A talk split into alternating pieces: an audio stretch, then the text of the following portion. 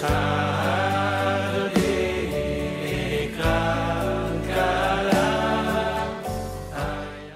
בוקר טוב רבי ישראל. לא, שרק כמעט לקחת את זה איתי. אף שהתלהבתי.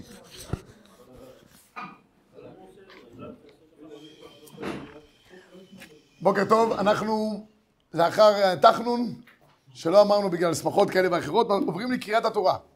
אנחנו בעמוד 87.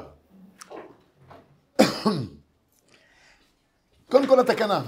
יש תקנה מיוחדת לקרוא בתורה. יש תפילה, יש קריאת התורה. צווי דינים. יש דין של תפילה, ויש דין של תלמוד תורה.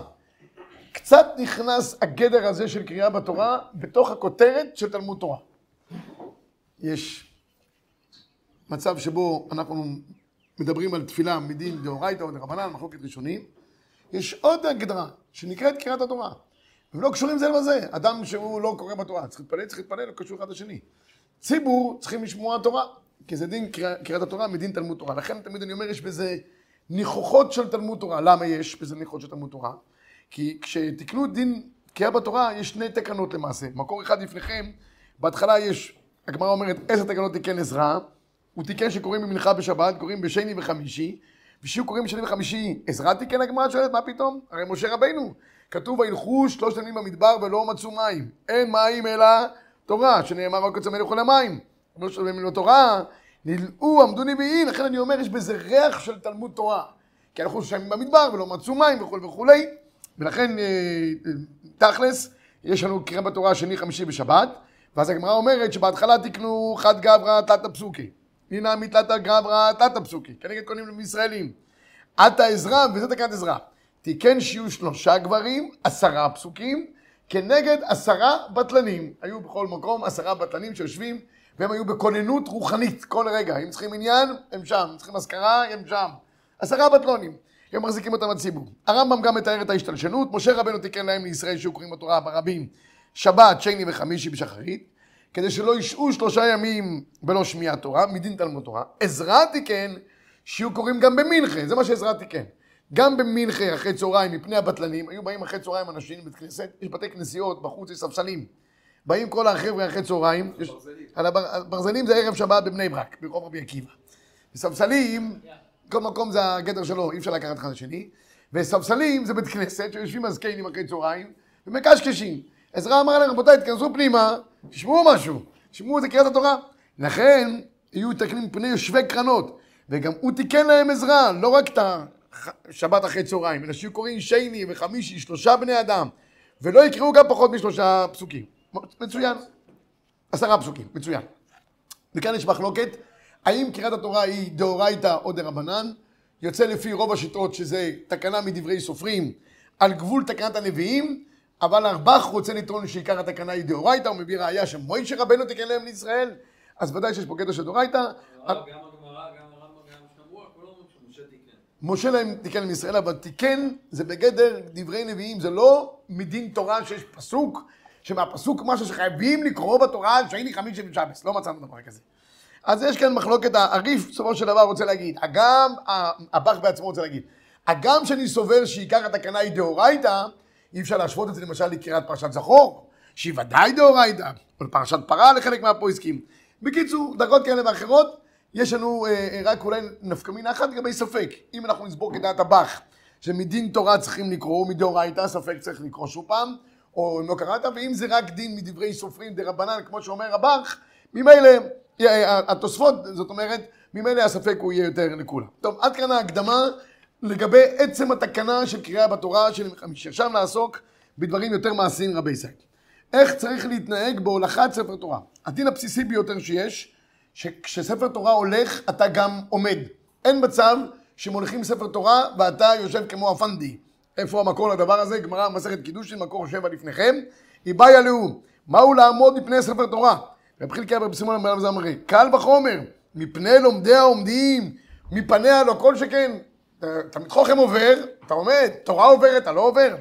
מכאן אנחנו פוסקים, אומר המחבר, הרואה ספר תורה שהוא מעלה חייב לעמוד לפניו, יהיו כל העם עומדים עד שיעמוד זה, שמוליכו ויגיענו למקומו, או עד שיתקסם ביניהם. אז יש פה מחבר שני דברים. או שיגיענו למקומו או שיתקסם ביניהם. אם יגיענו למקומו, אתה כבר לא עומד. לכן, מכאן אני רוצה אה, לעורר את הציבור על טעות נילוזה שיש. אולי לא אתם אחד שלא להגיד נילוזה, אולי זה כן אה, דבר טוב שיש. פותחים ארון קודש. ארון קודש, מי שרוצה לבדוק משהו בספר תורה. יש כאלה שרוצים לנשק בפנים את הספרי תורה. אין צורך לעמוד. ספר תורה שנמצא במקומו, אתה לא עומד. קחו את הספר תורה מארון קודש, הובילו אותו עד הבימה, שמו אותו על הבימה וזה מקומו, הציבור יושב. איך אתה יושב? ספר תורה בחוץ, אז מה?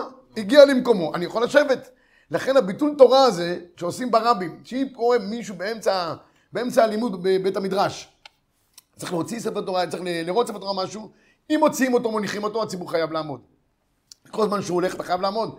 אבל כשפותחים ארון קודש, והספר תורה נמצא במקומו, אתה לא צריך לעמוד. נא לא להתבטל, רבי ישראל. בסדר? זה דבר חשוב הדבר הזה. מה? בנסוע, בדיוק. נכון, מצוין. בורי, אתה יכול להיות דורשי רשומות. אפילו פלואים, לא, לא, לא חשבו על זה. בנסוע אהרון, קומה זה, יפוצו יבך, חנמי. לכן אומר המחבר, דווקא עומדים עד שיעמוד זה שמוליכו ויגיע למקומו, או עד שיתקסם עיניהם. אומר הרי מה, לפני חומשים שלנו לא עומדים, באמת לא עומדים, והשומע כל הנושא ספר תורה, אף על פי שאינו רואה אותו, חייב לעמוד. יש איזה גמרא מסכת אה, קידושין, הגמרא אומרת שמה, שרב יוסף היה שומע את הקול של החמור של אי, שמוליך את אימא שלו. לא רואה אותו, אבל שומע, כבר עומד. אומר, איקים מפני שכינה, אני אעמוד בפני השכינה, ככה הוא אמר על, על אמו. ממילא, יוצא עכשיו למעשה, שאם הולכים לספר תורה ויש קול כזה או אחר, אתה חייב לעמוד, והבית יוסף כותב, וכתב רבנו מנוח במקור תשע, הדין הוא שהשומע את קולו אף על פי שאינו רואה הוא חייב לעמוד. על כן נהגו לעשות פעמונים. ראיה מדרבי דרפון, כבד השמע קלקרא דימי אמר, אקום מקמל שכינה. לא, שומעים, לכן יש פעמונים. פעמונים, אני חשבתי שבעיקר זה בשביל המכירות, שיהיה עוד משהו למכור. אצל הספרדים, כן, מבוא אל הקודש. כן, אין הכי נעמי, אבל אני חשבתי שהפעמונים שאסור לספר תורה, זה בעיקר בשביל למכור. כי אצל הספרדים מוכרים הכל, כל דבר שזז. מוכרים פעמונים, אצלנו הם, הם משוכללים, היו מוכרים פעמונים, פעמון צד ימין, פעמון צד שמאל. לה, לה, לה, להגביר את המכירות. אבל בסדר, יש לזה גם עניין, כדי להשמיע את הספר תורה, כשהוא מגיע צריך לעמוד. אומר ערוך השולחן, אף על פי שלכאורה בשבס יש איסור השמעת קול, לא מוחאים כף בשבת, לא מקישים על השולחן בצורה קצבית, זה השמעת קול בשבת. איך אתה מפעיל את הפעמונים בשבס? אמנם זה מכני. אומר ערוך השולחן, אין בעיה, כתב רבנו הרי מה, השומע קול הספר תורה, אף על פי שאינו רואה אותו חייב לעמוד. אנו כשיש פעמונים המקשקשים משמיעים קול, ונוהגים בזה היתר בשבת. כמו שכתב באור החיים. ואף שיש מפקפקים בזה משום משמיע קול, מכל מקום כבר נהגו היתר. למה? אף אחד לא מתכוון בזה למשהו מוזיקלי. כולם מתכוונים רק לכבוד ספר תרא, שאנשים יעמדו ויכבדו. גם כש... כל מקום שאין כוונה מוזיקלית, הדבר מותר לעשות רעש ולעשות קול. אדם מגיע לביתו של מישהו, יש שם בכניסה כזה אריה, אריה עם אה, כזה פעמון. מותר לך לדפוק, להקיש בזה, אין לך שום כוונה לעשות, אחד רוצה להעיר את האנשים בבוקר לתפילה. מוחא להם כף, רבי זי, קומו לעבודת הבורא. נו, מה, אין בעיה בכלל, זה לא נקרא שהוא מוחא כף. חסידים אין להם שאלות, הם מעל הטבע. זה, זה, זה תשובה אחת. תשובה שנייה, איך בישיבה פה רוקדים? הרי לכאורה לספרדים יותר חמור. אשכנזים, אנחנו נגיע ללכות שבס בדין השמעת קול, יותר מכלים. אבל ספרדים, מותר להם לרקוד באופן מעשי בשבס, רק בשמחת תורה בלבד. אז איך אפשר שכל שבת אנחנו פה סומכים ואנחנו רוקדים? למה יעשה? הישיבה פה רוקדת, גם הספרדים שבתוכה, וגם אם יש מאנשי הצוות ספרדים, לא הרבה, אבל גם אה, רוקדים. אז איך, איך ייתכן? אז יש וורט נפלא ביותר של רבי חיים דוד הלוי, בעל המקור חיים רבה של תל אביב. אמר דבר נפלא ובזה אני משתמש. הוא אומר, למה התירו בשמחת תורה? מפני כבוד התורה, שמחת תורה, בשם הגאונים התירו. אין את התקנה של רבנן, כי מה שנוגע לספר תרן, אין בעיה שייכשלו חלילה אחרי זה גם ב... הרי מה העניין של השמעת? כל שם יתקן כלי שיר. לכבודה של תורה אין חשש, רוקדים ושמחים, ואפילו הספרדים המחבר התיר בשופי בשמחת תורה. אומר בישיבות, כל שבת זה שמחה סתירה. אה, איזה גוואלדיק.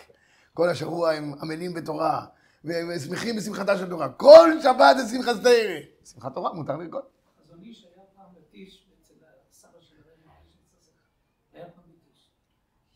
מתיש, אז הוא אמר לו, זה חזוני שאמר לו, יש לי שתי בקשות, מאוד נהניתי.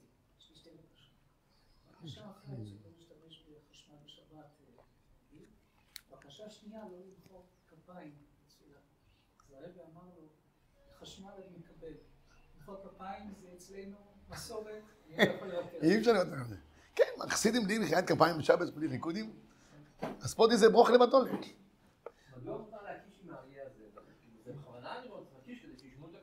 אבל אתה עושה משהו- לא- ש- אתה שר עם זה גם? תפתח לי, תפתח לי. זה לא- אם אני חסיד אולי אני אסיר, אבל אה, לא. אבל- גם אם אתה חסיד אתה לא תשאיר, אתה לא משונה. לא. בסדר, כי- מצוין. אם אתה עושה רעש על מנת שיהיה רעש כרעש שישמעו אותך, אין בעיה. אסור בבחינה מוזיקלית. אם אתה עושה משהו מוזיקה, הרי מה האיסור? מה האיסור של מחיית כף? מה מה הבעיה למחוא כף? מה הבעיה לשרוק? כל הדברים האלה. משום תיקון כלי שיר. כשאתה דופק למישהו בדלת, אתה לא תבוא לתקן עכשיו כלי שיר, זה לא העניין, זה לא הפרשייה כרגע. כל דבר לגופו של עניין. ההלכה היא שכלית, רבותיי, היא לא כורדית. אסור לדפוק, לא, לא אסור לדפוק. כן? הרב, במושב בו גדלתי, כשהיו רוצים להעיר לסליחות, במרכז המושב ליד בית הכנסת היה צ'אנט של גלגל, עם כזה ברזל, והיו דופקים, ואנשים היו מתעוררים לסליחות. זה נשמע כמו מלחמה. נכון, פניו אולי... חסר רק יריות. פה- אין סליחות בשבת, אין סליחות בשבת. אין סליחות בשבת. לא, להעיר אנשים לנץ בשבת. אה, עכשיו אולי יהיה מותר. גז- גזל שינה. תגיד למושב אני זה גזל שינה. אם ככה מעירים את האנשים זה גזל שינה. עוד רגע יעשו גם יריות ויעירו את כל הכפר. לא. אצל הספרדים אין גזל שינה. מה? בשבת, בבוקר. לעשות את הרעש הזה? כן, זה כזה, זה עם ברזל, ואתה נותן, ושומעים במושב. עושים גונג, גונג כזה, גונג. כן. נראה לי על פי זה, למה לא? אם, אין בזה שום עניין של, של השמעת כלי שיר. רק, רק, כמו, כמו בדיוק החבטה על גבי הקיר, אין שום בעיה. טוב, רבי ישי, אז בקיצור, בקיצור של דבר, אין בעיה להשמיע כלי שיר, והתז חידש שספר תורה, כמו שאמרתי קודם, מונח במקומו בתוך ארון הקודש, אין צורך לעמוד. הראיה אומר התז, רבונים באים לארון קודש, עומדים עם הגב לספר תרא. איך יכול להיות שעומדים עם הגב לספר תורה? יש אפשרות, אסור, אסור להפנות גב לספר תורה. אומר התז במקור 11 לפניכם, מנירא, דרבונים שעומדים לפני ארון קודש, אין בכלל איסור, שעומדים אחריהם לארון קודש. למה? כיוון שהספר תורה מונחת בארון הקודש, הווה כמו רשות אחרת. כשזה נמצא ברשות אחרת אתה לא צריך לעמוד, ואין בעיה להפנות גב. יפה. ויש פה עוד עניין שאומר פה המשנה ברורה, שיש מצווה להיכנס לבית הכנסת, ללוות ספר תורה. ספר תורה שמוציאים אותו, צריך ללוות אותו בכניסתו וביציאתו. אתה נמצא בחוץ, תיכנס לבית כנסת. ופסקי תשובות, שאלו אותו פה שאלה מעניינת, מה קורה בשמחת תורה? בשמחת תורה, ספרי תורה נמצאים בחוץ, רוקדים איתם כל הזמן. לכאורה אין אפשרות לשבת, ויש אנשים חלושים ותשושים, שאי אפשר שיעמדו לאורך כל ההקפות, מה הם עושים? אז הוא אומר שיש מקום להקל. הסברה היא, סברה מעניינת, כשספר תורה נמצא בשמחת תורה בסיבוב, זה מקומו. יש לו מקום ארון קוידש, יש לו מקום הבימה, כשרוקדים איתו, עכשיו זה מקומו, הוא הגיע למקומו. אז יש כאלה שנוהגים להקל, אלה שתשושים יכולים לשבת. הרב עובדיה יוסף החמיר בזה. תראו בבקשה את שני התשובות ב-13-14. הנה העם נהגו להקל לשבת הפוש בעת הקפות בספרי תורה עמידה. כבר הריחו הפויסקים למד זכות על המנהג. כי אם המדקדקים נזהרים לא לשבת אלא אם כן ספר תורה בחיקם, שאז מותר לשבת, אף פי שיש עוד ספר תורה מנחים. אמנם כשמוציאים ומחזירים בספר תורה לארון קודש, חייבים לכולם מה לעמוד. אז הוא אומר, יש להם מה להקל, חוץ מהזמן שמוציאים את הספר תורה, וכשמחזירים את הספר תורה. שם כולי עלמא חייבים לעמוד. אבל הרב עובדיה יוסף כותב שעיקר האפשרות לשבת זה רק בזמן ההפסקות שיש בין הקפה להקפה. תראו בבקשה מקור 14, כשעושים הקפות ספר תורה ממשיכים בשירה וקודים, חייבים כל הציבור לעמוד. אין להם לשבת בזמן ההקפות. ואף בין הקפה להקפה יישארו כולם עומדים עומדם עד שיחזרו את ספר תורה להיכל. חולים וזקנים או סובלים מחולשה ברגליהם, רשאים לשבת רק בין הקפה להקפה. אבל כשהספר תורה מסתובב, אין אפשרות. אז צריך להחמיר בדבר הזה, מי שיכול, אפילו שיישאר על סטנדר, וזה טוב לו, עדיף מאשר לשבת. אף פי שלהיסמך זה כמו ישיבה, לחלק מהפויסקים, אבל זה עדיף. מי שאין לו אפשרות, יסמוך על הפסקי תשובות, שזה נחשב כאילו הגיע למקומו בזמן ההקפות. מצוין. עכשיו נעבור רבי ישי לעוד דין שנקרא הגבהת ספר תורה. הגבהת ספר תורה כידוע בזה נחלקו הספרדים והאשכנזים. הספרדים מגביהים לפני קריאת התורה, האשכנזים מגביהים בסוף. ההסבר הוא למהפך בהנהגה של האשכנזים, הרי מן הראוי היה לכולם להגביה לפני, אחרי שכבר קראו, אתה מראה איפה קראו, צריך להראות לציבור לפני שקוראים. הרעיון הוא מאוד פשוט, אצל האשכנזים חששו שאם יגביהו לפני כן הציבור יברח. ראו את ספר תורה, אומרים לו שכוייך, להתראות. כן, אני לא רוצה להוציא לעז על קהלים כאלה ואחרים, אבל זו עובדה שמופיע בפוסקים הדבר הזה, רבי ישראל. כדי לאחוז את הציבור ולקשור אותם, היו עושים הגבוה אחרי כן. זה כל הסיבה. הספרדים, אין חשש שאף אחד יברח, בטח לא מספר תורה, כל היום באים לבית כנסת שלוש-ארבע שעות בשבת, בנחת, אז היו, אנחנו עושים כמנהג המקורי, שמגביהים לפני קריאת התורה. רק תראו את, ה, את הדבר הזה, תראו בבקשה ב-22 את הסיבה למה האשכנזים מגביהים אחרי כן, ומכל מקום, שינו בני אשכנז, עושים הגבהה, זה שינוי מה שהם עושים הגבהה בסוף. מפני המון העם, שחושבים שראיית ספר תורה עדיפה מן הקריאה, ואחרי ההגבהה עוזבים בית הכנסת. והרי הם בכלל ועוזבי השם יכלו, רחמנא ליצלן, מי שעוזב את ספר תרא, עוזבי השם יכלו. לכן התקינו לקרות בו תחילה, ואחר כך להגביהו ולהראות את הכתב, שהציבור לא יברח. מוות, מוות. בכל אופן, מי שמגביה רבי ישי נוטל שכר כולם, כך אומרת הגמרא במסכת מגילה, הגוללו נוטל שכר כולם. דאמר רבי יהושע בן לוי עשרה שקראו בתורה, הגוללו שכר כולם. מה זה גוללו? גוללו לא הכוונה היא הילד הקטן שנותנים לו גלילה. הכוונה היא מי שמגביהו, מראה את זה לציבור, נותן שכר כולם. והמסכת כותב, כותב שצריך להראות לכתחילה שלוש דפים, שלוש דפים, להראות לעם לימינו ולשמאלו, מחזירו לפניו ולאחריו, שמצווה לכל אנש, אנשים ונשים לראות את הכתב. לא יודע מה עושים בבתי כנסת, שהמחיצות הן הדק היטב היטב הדק ויש רק מציץ מן החרקים, גם נשים מן הראוי שיראו, אצל הספרדים, לא יודע, ככה נוהגים את המקומות, פותחים, כשיש אה, הוצאת ספר תורה, פותחים את הכל, אין כמעט מחיצה, אנשים כמעט עם הידיים שלהם בתוך ה... גברים, מנשקים, מחבקים, לוקחים את כל המלאכים וכולי, ולהראות לציבור להגיד זאת התורה ששם משה לפני בני ישראל, מצוין.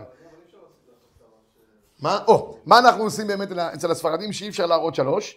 אז תראה בבקשה, דרך אגב יש פה דבר יפה, הרמב"ן כתב שמי שמגביה ספר תרא ומקיים, את, כתוב ארור אשר לא יקים דברי התורה הזאת לעשות אותם, על דרך ההגדה זה חזן, שאינו מקיים ספר תורה כלעמידן כתקנן. שלא יפלו. ולי נראה, זה אותו אחד שמראה את הספר תראה לציבור, כך אומר הרמב"ן, דרוש נפלא ביותר. מה עושים הספרדים כדי להראות באמת שלוש חלקים מה, מהספר? אז תראו בבקשה שלוש דפים, בשולחן ערוך ב-19. מראה פני כתיבת ספר תורה לעם העומדים לימינו ולשמאלו, מחזירו לפניו ולאחוריו, שמצווה על כל האנשים לראות הכתב ולקרוא ולומר, זאת התורה שעשה משה, תורת השם תימה וכולי. וכולי. ואז העניין הזה, מה אנחנו רואים כדי להראות את הכתב? אז יש, תראו, במשנה ברורה, ב-23, הוא כותב להראות כתב, טוב שיראה האותיות. מן הראוי, בזמן ההגבהה שהציבור יתקרב לבימה, יסתכל על הספר תורה ויראה את האותיות.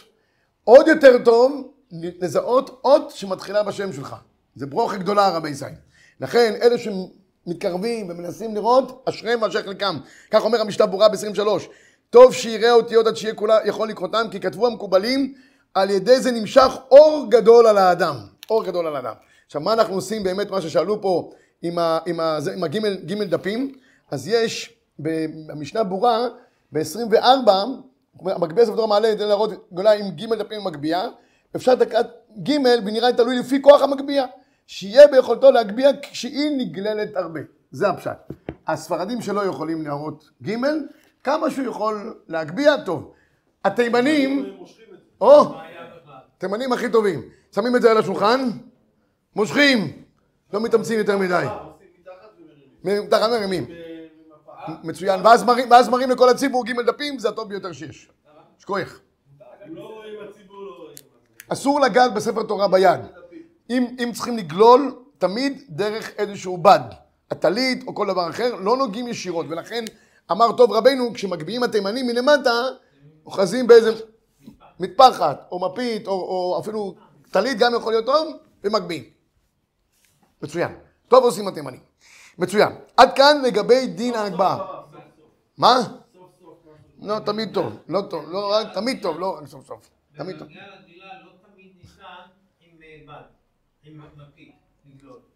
נכון, לא. נכון. הרבה ספרים, לספרדים, זה בא עטוף. פעם היה דבר כזה, פעם כל הספר תורה, היו כורכים אותו עם... היום כבר אין דברים כאלה, כי היום יש פטנטים למטה, ולמעלה עושים צ'יק צ'יק צ'יק, כמעט לכפתורים עוד מעט יהיו ויגלגלו את הספר תורה. אוקיי, זה לגבי העניין של המגביה, מי שמכבדים אותו להגביה, אם יש לו את הכוח, שיגביה. מי שאין לו כוח, נא לא להלחיץ את הציבור על לבבות חלשים. עוד רגע, זה, במיוחד עכשיו בבראשית, אין, אין עניין... אה, הרב, מאז שיעקב גשר עבר, עזב את הקהילה, אנחנו פה בבלאגן שלנו. מה אתה אומר? הוא הוא אמר שלפעמים אי אפשר איבדנו. אז, אז עם הטלית שלך. עם הטלית. לא לגעת, אז כתוב שכל הנוגע בספר תורה ערום, לא עלינו נקבר ערום. לא, מקפידים, מקפידים. יש לנו שם מפית כזאת שיורדת. לא, אבל לספרדים יש את המפית שיורדת, עם המפית, אבל הרבה, היום כבר מה שאני רואה אצל הספרי תורה הספרדים, יש את הטכניקות האלה למעלה, יש כאלה גלגליות, צ'יק צ'יק צ'יק צ'יק אתה מעביר אותם, נגמר העניין. אבל הגמרא אומרת דבר חמור, הגמרא אומרת נגבר ערום. ערום זה על כדעתך. נגבר ערום מן המצוות, השם ירחם. צריך להיזהר בזה. טוב, אוקיי, לא לא? כן, ברור, אם... זה בין, בין לגעת בו כדי שלא ייפול לבין שיפול חס ושולם, חס ושולם, שספר תורה לא ייפול, זה נורא ואיום. נורא ואיום. טוב, רבי ישי, הוצאת, הדבר האחרון, הוצאת ספר תורה מחוץ לבית כנסת. אנשים רוצים ספר תורה לצורך חתן, לצורך בית האבל, לצורך חיילים שנמצאים בשטח, סיטואציות כאלה ואחרים. קורונה, שהייתה אי פעם לפני מאות שנים, ועוד דברים כאלה ואחרים. אז יש, יש דין בגמרא מסכת אה, בירושלמי, מקור 25, חזן הכנסת, נותן ספר תורה, נותנו לראש הכנסת, ראש הכנסת נותנו לסגן, זה תיאור של מה שקורה ביום הכיפורים בתוככי המקדש. מעבירים ספר תורה מאחד לשני. אומרת הגמרא, בכל אתר את אמרת הולכים אחר התורה, ואחר מה מולכים את התורה אצלך? על זה שבני אדם גדולים התורה מתעלה בהם. אומרת הגמרא, איך יכול להיות שלוקחים ספר תורה ומעבירים אותו מאחד לשני? בדרך כלל, אנחנו הולכים לתורה, ולא התורה הולכת אצל האדם. אז איך יכול להיות שפה מולכים ספר תורה? תמיד אני אומר את, הרב צבי יהודה, שחיברו את הרמב"ם לעם. הוא צעק, רמב"ם לעם, העם לרמב"ם. מה, אנחנו לוקחים את התורה, מוזילים אותה לציבור? הציבור צריך להגיע לספר תרא. מה אפשר? אז אומר מרדכי, מצאתי בתשובה, שאם ישנם אנשים שחבושים בבית האסורים, אין מביאים אצלם ספר תורה, אפילו בראש השנה מכיפור. כי דם רנן בירושלמי, מה פתאום שיביאו ספר תורה בשביל אנשים, ועוד בשביל אסירים? בשום פנים ואופן לא. בכל אופן, שולחן ערוך כותב, שבני אדם... עוד, עוד, עוד שנייה ניגע בכל הסיטואציות. בני אדם, יש לנו שתי דקות, אז נשתדל לסיים. בני אדם החמושים בית הסורים, אין נביאים ספר תורה אצלם אפילו בראש שנה וכיפורים. הרי מה אומר? דווקא בשעת הקריאה לבד. אבל אם מכינים לו ספר תורה יום או יומיים קודם מותר, ואם הוא אדם חשוב בכל עניין שרי. בקיצור רבי ישי, באופן פשוט, לא מוליכים ספר תורה אצל כל מיני מקומות. אבל, אם שמים שם ארון קודש לפני כן, שמים אותו, לא צריך יום יומיים, כמה שעות לפני הקריאה, קוראים בשבס באיזה מקום, לא יודע, יש בר מצווה, רוצים לקרוא באיזה אוהל. לא רוצים שהבר מצווה יקרא עם כולם, כי חבל על הסוכריות לפזר אותם בבית כנסת. אז עושים לו אוהל מיוחד. ורוצים שהוא יקרא שמה, מביאים ספר תורה בבוקר, לפני התפילה, שמים אותו בארון קודש, אין בעיה אחרי זה לקרוא באותו ספר תורה. מצוין. בסדר? אז זה, זה הכולה שיש, ואם הוא אדם חשוב, כמובן שזה גם יהיה מותר להביא אצלו ספר תורה, זה ככבוד הספר תורה שהוא מגיע אליו. ואומר רבי אור הלוכה ב-29, דין הנירה, אפילו למרדכי, דאסור אפילו באונס, אין אומר אם ביחידים החמושים, הבנים יש שם עשרה מן הראוי, בטח אם יש להם קריאת התור פרשת זכור וכולי, ומביא פה האגרות משה, שאלו אותו לגבי חתן, האם אפשר להביא למקום שקוראים בתורה לחתן, לחתן, וזה לא, לא בית כנסת. אומר הרב פיינשטיין, חתן הוא אדם חשוב, כי הרי חתן דומה מלך, אז ודאי שיהיה מותר להביא אצלו ספר תורה. מה? זה לא זה להם ארון כאילו. להביא את זה לפני קריאת התורה, בבוקר לפני שחיס, לשים את זה שם, לעטוף את הספר תורה עם טלית, ואז כשהבאת לפני כן, מצוין. אם מביאים את זה ישירות לקריאת התורה, לא ראוי. הרבה פעמים, ברגע שצריכים לקרוא בתורה, הולכים כנסת השני, מביאים, לא ראוי. אלא אם כן זה נמצא באותו בית כנסת, אז יש מקום להקל, הבאתי פה פס- פסקי תשובות על זה. אבל באופן מיוחד, להביא ממקום אחר לקריאת התורה, ודאי שהדבר הזה לא ראוי ולא נכון. אומר הפסקי תשובות, ב-32, ובשמחת תורה מקלים בזה, נוהגים לטלטל ספר תורה מכל מקום כדי שיהיה כאן הציבור יכול, וכן מותר בשמחת תורה להוציא ספר תורה לחצר או לרחוב, זה בסדר גמור. תראו בבקשה במקור אה, אה, 33 לגבי האבל, יש להקל להביא ספר תורה לרחוב בית האבל, יש שיקרו בו שני וחמישי, בפרט אם יאחד לו ארון ותיבה. אבל אם לא הביאו ספר תורה לבית האבן כשהגיע הציבור לקראת תורה באמצע התפילה במשנה, אין להתיר הרב גגו באופן מיוחד ללך ולהביא ספר תורה לבית כדי לקרוא בו. אפילו אם האבל הוא אדם חשוד וחכם. וכשאין ספר תורה, מנהגנו פשוט ללכת אליו. אבל להביא במיוחד באמצע קריאת התורה, בשום פנים ואופן לא. ומה קורה בש- בשמחת תורה, גם הרב עובדיה יוסף מתיר להביא, להביא. גם כשמכניסים ספר תורה, מותר לצאת לקראתו עם ספרי הקודש, נכון? מוציאים את כל הספרים לכבודו, כשמכניסים מסכת התורה. גם אין בעיה, זה לכבוד התורה. ונראה דבר אחרון ב-36, יש להיזהר מאוד בכבוד התורה למנע ככל הניתן מטמטום ספר תורה במקומו. אולם, במידה והדבר נצרך, אשתדל להסדיר גזירת לחימה ובשטח אימונים, מקום ייחודי מכובד, שבספר תורה יהיה שמור, תורה מונח שם בארון משך זמן משמעותי כיום או יומיים. ובשעת הדחק, הכי טוב להביא את הספר תורה בארון קוידש יום או יומיים. אבל, זה הדבר החשוב, בשעת הדחק ניתן אף לעכב ולהביאו רק לזמן התפילה. בכל מקרה, יש להקפיד מאוד בכבודו, אין בדרך חובלותו לשטח בשבתו ממנו, ובזמן שהותו שם וכולי. יש מקום להקל, אמרתי, הקול הטובה ביותר, להביאו לפני התפילה, לשים אותו שם, ואז אפשר לטלטלו. עוד דבר אחד להוציא מליבם של טועים, הציבור חושב שאם אני מוציא ספר תורה לבית האבל, או לחתן, לא משנה, זה, צריך לקרוא בו שלוש פעמים. לא נכון, המצאה של הציבור, אין דבר כזה. אפילו בשביל פעם אחת בלבד. להוציא אותו בצורה מכובדת, כמו שאמרנו פה, גם אפשרי לחלוטין. ירבו שמחות בישראל. שבת שלום וברכה. חודש טוב.